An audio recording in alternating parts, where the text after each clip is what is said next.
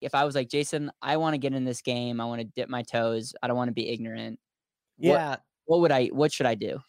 Yeah. Well, the first thing that I would say is that what most people need to recognize is the same thing in your investing DNA that prevented you from buying and holding Tesla or buying and holding Amazon is the same thing that would keep you from buying Bitcoin at $1 and holding on to it to $50,000. Like, all along the way, when that thing went from $1 to $3, that felt like the peak.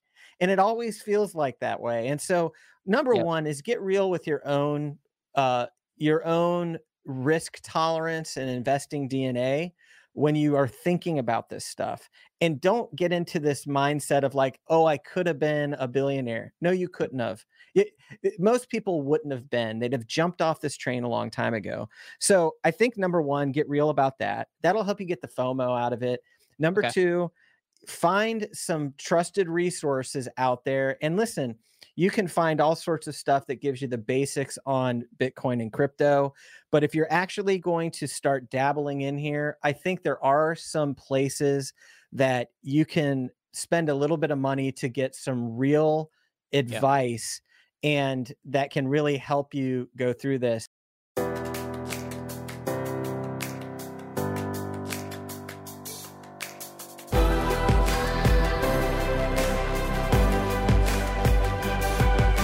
This is Better Wealth with Caleb Williams. February 19th, 2021. Is crypto going to the moon? Should you put all your life savings in? I'm not the expert, but we've had people that have called us. We've had the phones ringing off the hook. Just kidding. But really, we have had a lot of people reach out to us, and what we do, we're all about taking control, being intentional. And so you could see that I'm not alone here. I got my two crypto experts for us to have a conversation. Jason Rink, I'm going to introduce you in just a second. You're not a stranger to this show.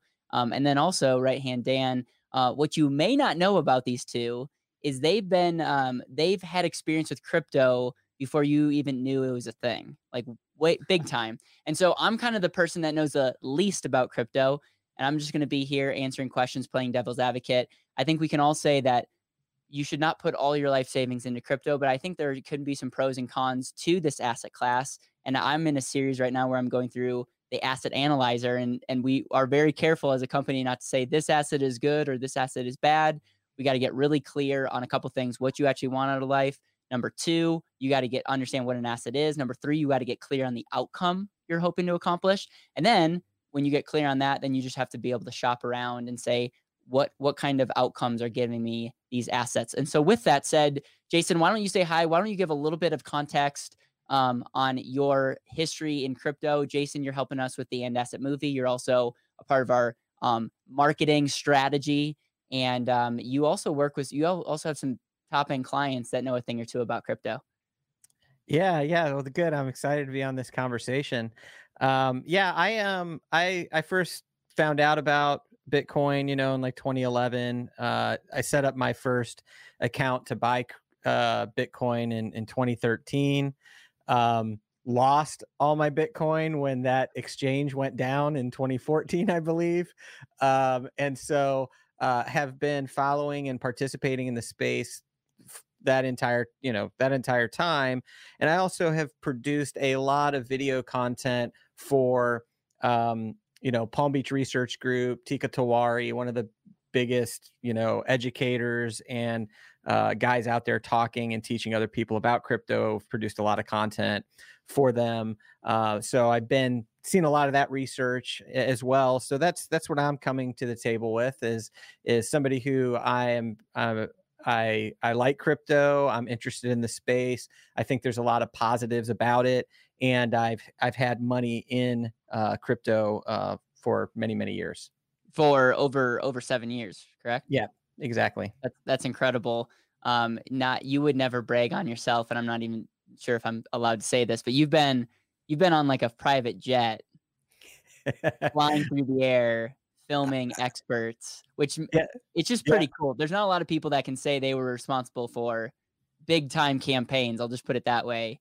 Well, in the world. And I will say, one of those trips was going to Switzerland to Crypto Valley a little over a year ago, interviewing some of the most knowledgeable people in the space of crypto, talking about what their predictions were for this year or for this past year, 2020, with institutional money coming into the space. So anyway.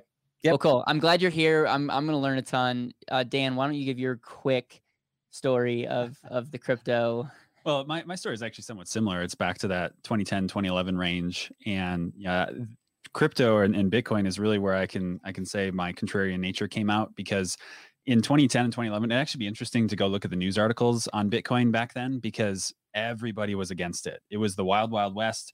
Nobody really knew what it was. Even today, most people don't know what it was or what it is. But back then it was like, don't touch Bitcoin with a 10-foot pole. It's this scary thing. Yeah. And this, I mean, coming out of the financial crisis, now suddenly there's this magical currency that, you know, what is it backed by? Mm-hmm. Who created it? There's still mystery around who created it.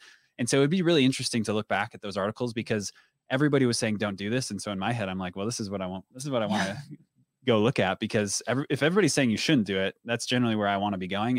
And so in that same time frame, 2010, 2011 is when I actually started getting into mining a little bit. And there was all kinds of same thing. It was like the wild, wild west, the craziness of how you mine. There was like almost like dark web ways to go mine. And then there was, they actually people started creating ways to mine just using your browser. And so you'd be able to mine literally like fractions of coins. But back then with like the timeframes, you were able to mine tons and tons and tons of coins.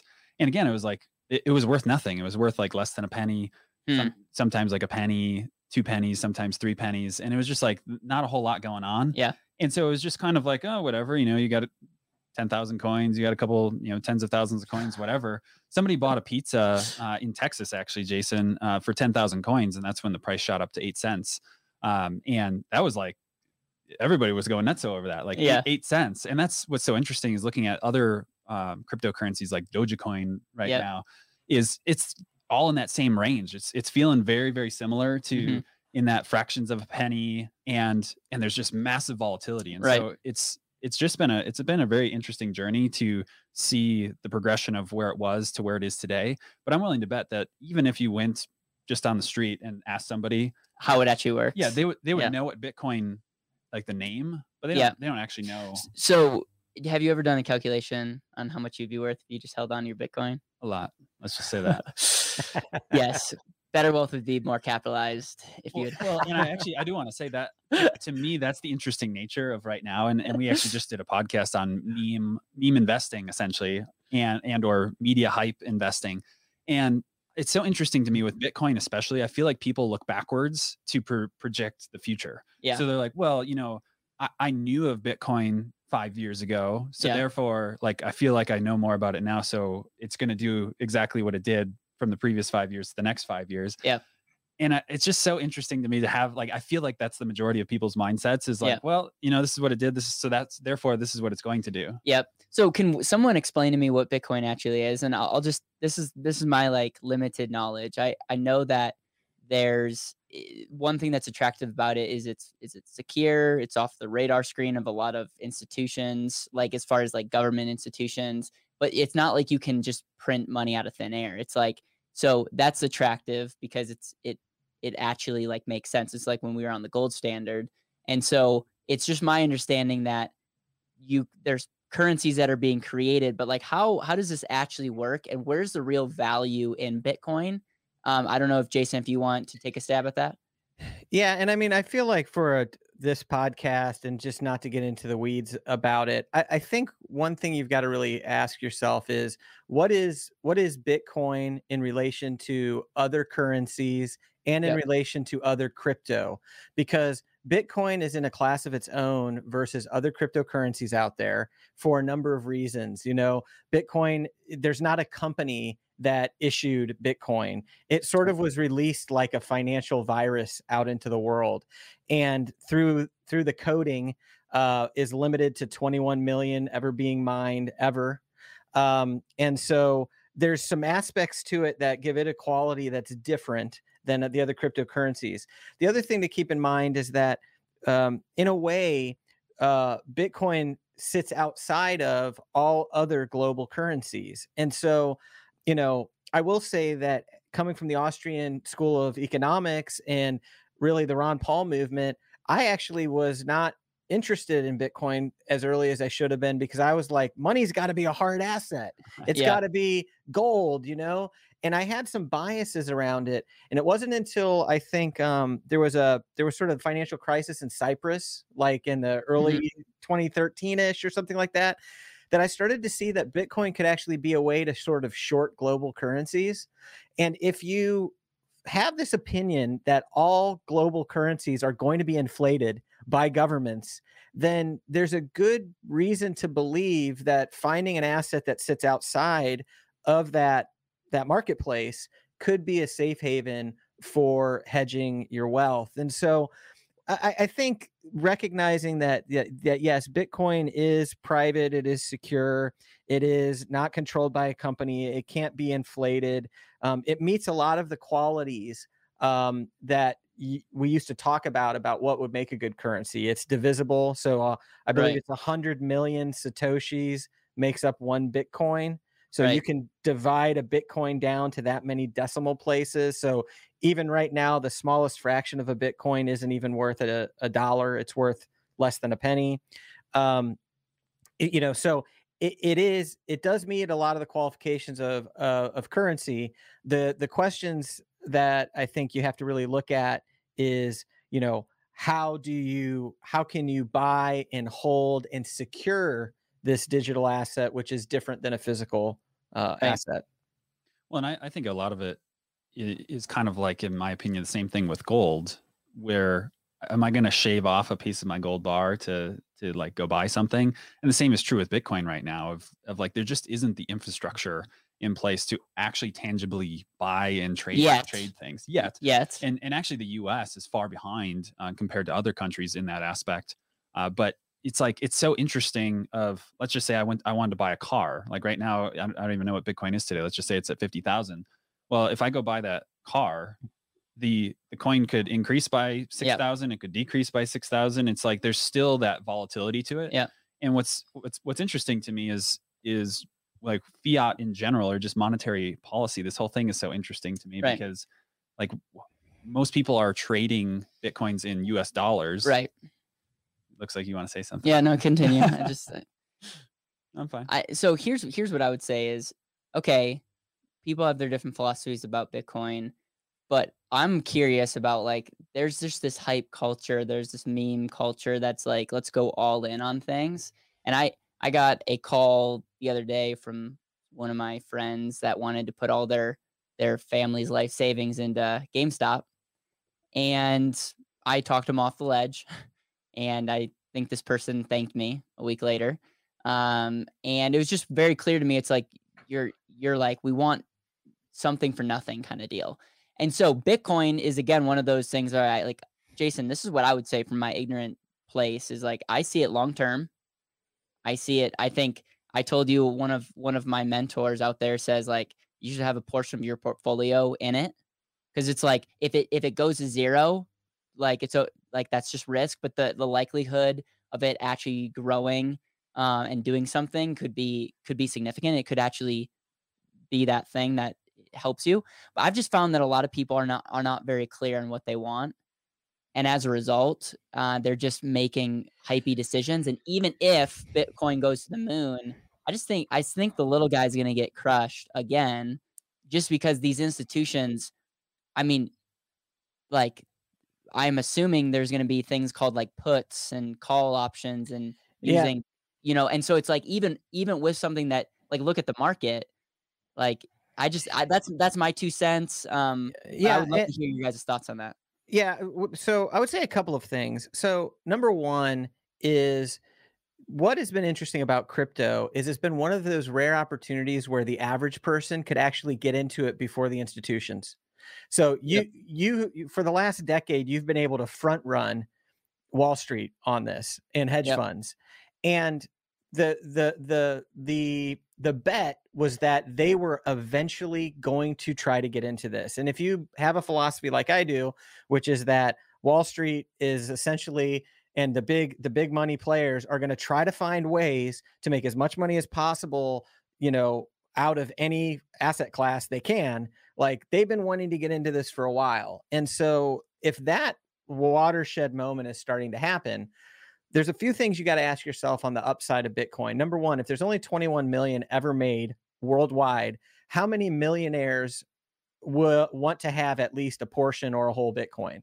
And there's more than 21 million millionaires in the world. I mean, there's many more than that. And so when you start looking at it, and then when you start looking about, you know, portfolios of, you know, hedge funds and pension funds, and like the average investor who, if it could be as easy to buy crypto and secure it as it is to go into your Ameritrade account and get a stock, like, how much money is sitting in the sidelines that would like to get into it? So from the standpoint of like, can Bitcoin go up? And is there an almost infinite level to it? I mean, I've heard a believable case of 15 million Bitcoin. Per Bitcoin. I'm not writing that off. And I don't want to feed into people who are like, oh my gosh, now I got to get in. Like, here's the other thing you need to recognize. We are looking at an asset class that in the last 12 months has gone from $3,600 in March to $54,000 right now, and has collapsed 80 to 90% multiple times in its existence. And so there shouldn't be anybody out there who would put any money in Bitcoin or crypto in general that they are not willing to lose 90% of what that is.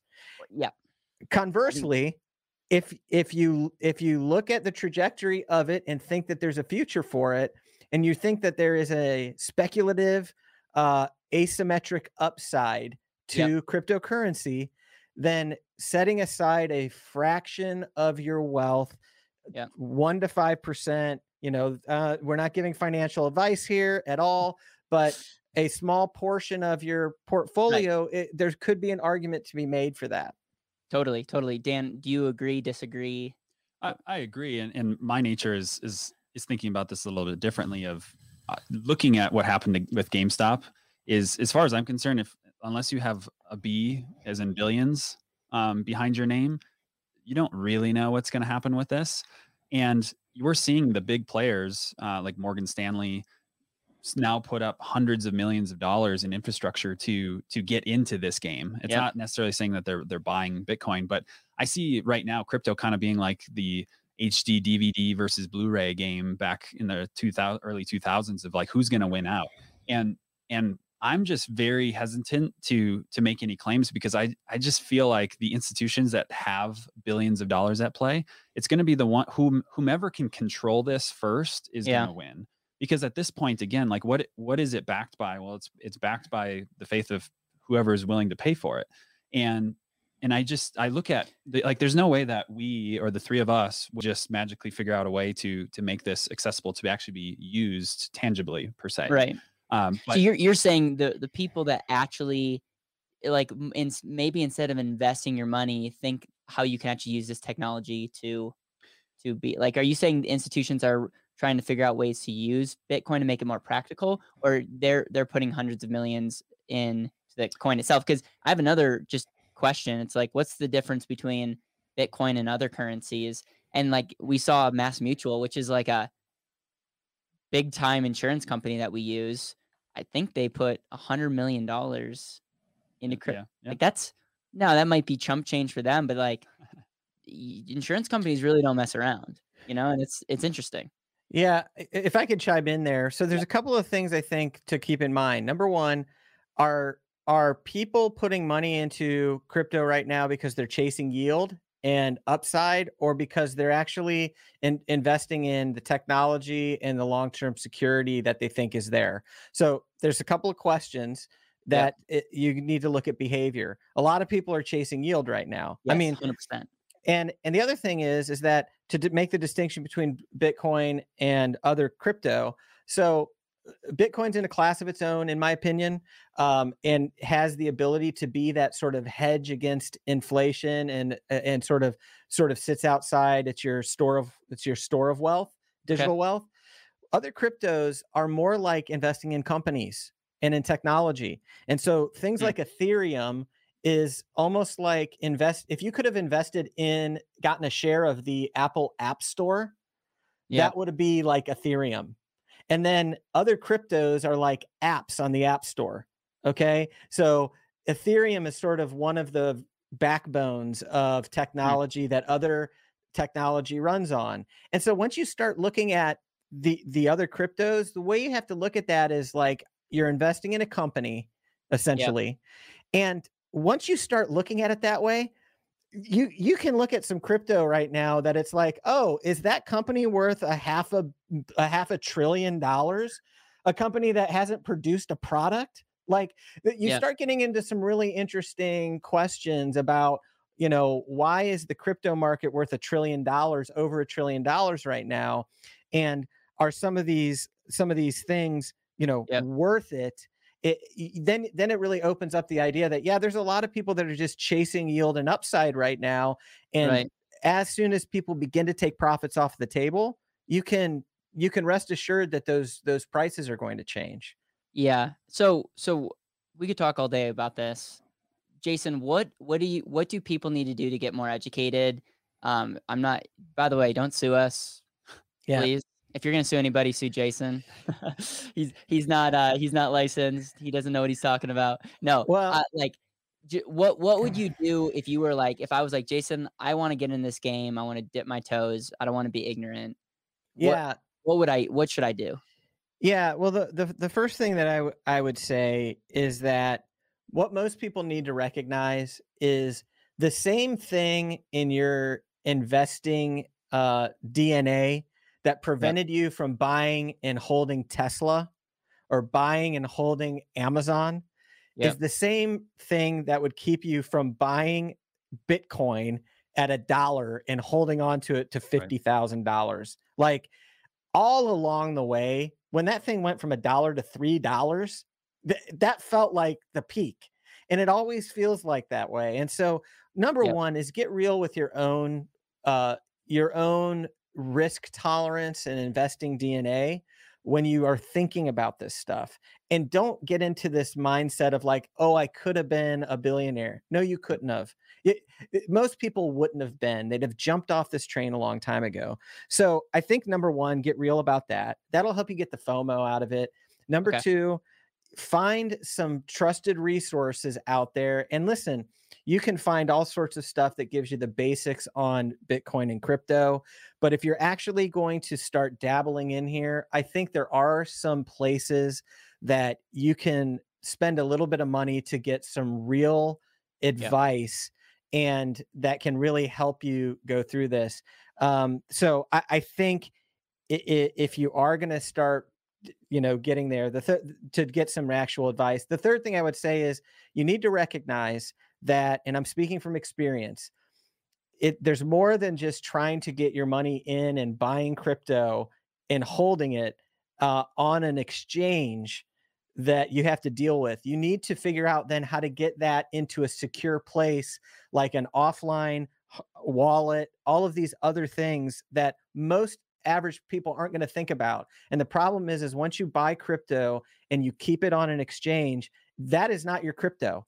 Exchanges have gone down and been hacked and people have lost all sorts of money. You need to have a strategy to get the crypto into a secure location that you and only you have the keys to. And so that whole process is something that you really need to talk to somebody about. The process isn't ready for the retail investor right now. That's why it's not available. The custodianship of crypto is what's kept a lot of the institutional investment firms from being able to jump into it from a legal standpoint. So all of that to say, like, do your homework, and, you know, really, really recognize that we're in a marketplace that has a lot of FOMO and a lot of, it's not unlike GameStop in some, in some ways. You believe like I, that Bitcoin is going to be around in the future. It's going to be, it is the future. A lot of people are going to lose their shirt in the process. I personally, I've invested in other cryptos only for the yield, to transfer that into Bitcoin or cash. Bitcoin, yeah. I'm a Bitcoin maximalist. I think it's the thing that I think sets itself above all else. There are some great technologies that I think are there once you understand what's going on. But I do think, it's going to be with us for a long time. I think people are going to be surprised possibly what happens in the future. Okay. I want to give a couple shout outs. We got Trevor Wood in the house. He's making some comments. Jennifer Miller, thank you for watching. She says, crypto is a roller coaster, and if you don't have money to lose, don't get into crypto. Could not agree more with that, 100%. And she also said, getting your security in place is the number one thing that you need to do. And so she definitely, like, I agree with that. I think Dan will go back to the people that are into gold. Nothing against the currency or the met. What do you call it? The metal. Well, I'm just skeptical in general because I'm really ruined from the past few weeks of realizing that I'm just looking at this from, that's what I was going to touch on, Jason, was Coinbase and just the exchanges in general is whomever controls those really controls the retail investor. Well, whose best interest is it to control the retail investor? It's the people who have tons and tons and tons of money. And so I think of the big merchants like Visa, like they're sitting on sidelines right now and they're going to come out swinging at a certain point. And I also just think in general, you know, from a monetary standpoint, there's a lot of interests in keeping Bitcoin suppressed. So yes, Jason. I just wanted to say, Dan, on your point, the other thing people need to realize is that the early money in crypto, there are whales out there that can move markets. Yep. And you think what happened with GameStop, a bunch of people on Reddit going in there and moving that, like, the crypto market is way more easily moved. And so it's an opaque market right now as well. And you're just touching on that, Dan. And I think it's a really good point. Yeah. And that's all I'm getting at is I have the sense that those who have money have already made their money. And there's with a lot of money that are going to make more, but they are the ones, to your point, that can manipulate these markets and can buy and sell as they please in large quantities. When we were down in Puerto Rico, I remember we were on Dorado Beach and somebody pointed out and they're like, you see all those condos down that way? That's basically Bitcoin Alley, because there was a ton of early investors that are now domiciling in Puerto Rico for the 2 or 4% tax rate. But that's another big piece that I feel like so few people talk about is the IRS hasn't even gotten the game yet. Yeah. You know, and it's not that America and the U.S. government is like the end all be all in this stuff, but I mean, the New York Stock Exchange is where it is, and there's immense wealth that is going to be coming into the game. Jason, do you think that regulations, like, how is that going to affect Bitcoin and just cryptocurrencies? I mean, 100%. I mean, it's going to continue to be regulated, and I think people need to do their research as well to find out if there are ways to structure your financial house in order to ensure that wealth is protected right now when it's still able to be done. I think there's a lot to be wary of. And I also think that anybody who is thinking about it should be really responsible. This is not financial advice. Well, this is just for entertainment purposes only. Yeah, 100%. And I do your research, and I think there it pays to have specialized knowledge in some of this stuff, because it's not going away. And I think the educated person is going to crush the uneducated, hypey person. And I think for every millionaire that's going to be made, I think there's going to be a lot of people that lose a ton of money. Because again, you can even look at the S&P and other things, and you could say, oh, the actual growth was X. Why did the average investor not get a fraction of that? It's because of behavior and psychology. So any final words, Dan? And then I'm going to go to you, Jason, after this. Yeah, I just want to highlight Jason's point again of, you know, let's just say I had 10,000 coins back in 2011. There's no reason to believe that I would still have 10,000 coins at all. Yeah. It's not even close. And that's so funny is because pick a time frame. Yeah. When it hit 1,000, when it hit 5,000, when it hit 10,000, when it hit 18,000, 19,000, whenever it was 2016, 2017, like there's no reason to believe. And that goes back to the investor DNA of Warren Buffett, buy and hold for almost eternity, but you know, buy and hold for the long haul. And I think a lot of that reigns true here as well. And at the same point is, you could have bought Amazon, you could have bought Tesla, you could have bought, you know, whatever, but is it realistic that you would have actually held on to it? And that's where this whole, as I call it, the hypey meme investing comes into play, is because the media is telling you that you should get into this, suddenly you get into it, but you had no intention of long haul investing in the first place, which is, in my opinion, the first problem. Yep. Jason, final words? Final word is, I want to reiterate that I know some very, very savvy people who were early in Bitcoin who sold all of their Bitcoin or almost all of it way early in the game. I mean, cashed out for a lot of money, didn't have the discipline to set it out because they didn't see it going where it was going. Yeah. So most people didn't see that. The other thing I want to mention is, this is just one anecdote I want to end on. I know somebody who got a forgivable PPP loan, bought Bitcoin, and is massively up on it right now. Like, okay. I mean, it was a great play, right?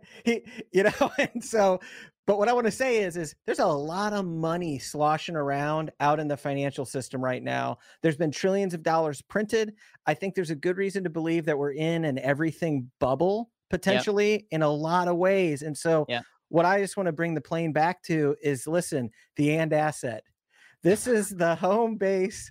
Like, listen, it's the home base of my financial model and my wealth. And it's what's given me the ability to go out into these other places and speculate and invest and take care of opportunities. But man, anybody on this needs to recognize, get your financial house in order. Yep. Talk to Jeremy, talk to Caleb, talk to the team so that you could be in a place where you could responsibly do all of the other things you might want to do with your wealth. And little did they know I was paying you in Bitcoin to say that. You know? No, I 100% agree. I think if you look at the economy as a whole, there's a lot of stupid money out there. And I think I'm not calling any crashes going to happen, but we are going to have a reckoning. We have $100 trillion of unfunded liabilities. At least. So it's like one of these things that's just, it doesn't add up. So my question is, when it gets really bad, what's going to end up happening? And it's just something to think about. I 100% agree that get your foundation in order. This is not like a pitch for like my book, The End Asset, but it's like, it's very much get your foundation in order and know what you can lose, what you can't. Take control of your life, get educated, and like truly live intentionally. Like that's the metric. And so, Jason, thank you so much for jumping on here. If you're at all interested in learning more about how we think about investing and using money, like I've been in a series right now on Mondays where I'm talking about the asset analyzer, and we've talked about 401ks, we've talked about Roths. I just did one on real estate. We're doing one on savings accounts, and we're talking, it's like 401ks aren't good or bad. It's just like, what do you want to use it for? And here are the pros and cons. Go out and make a decision. And I see this as Bitcoin as well. It's like, you know, there's a process that you can go through, and that can, you can very much determine how much you should put in depending on who you are, what your goals are, and how educated you are. So anyways, Jason, thank you so much. I hope everybody watching, listening to this after the fact, I hope you are doing well, staying safe. I know that you're in the heart of Texas, boiling your water to stay alive. So that's why I'm wearing a hat. I haven't had a shower in a couple of days. So our thoughts and prayers are going out to all of our Texas friends that are freezing right now. They're getting a taste of what I grew up in. So last thing I want to say is the best hedge is value creation, because whatever currency is the hot one of the day. Yep. You have to be able to create value in order to start trading in those things, whether it's dollars, deniers, you know, yen, you name it, Bitcoin, crypto, whatever. Like, you have to be able to create value and be able to receive that in some form or fashion to then be able to trade. So that at the end of the day is always the best opportunity, is to be valuable. I 100% agree. And we're going to have a lot more content on that, because I think there's a lot of deeper themes to value, that money follows value. And so anyways, take care, go out and live intentionally, have a great Friday, and we appreciate all of you.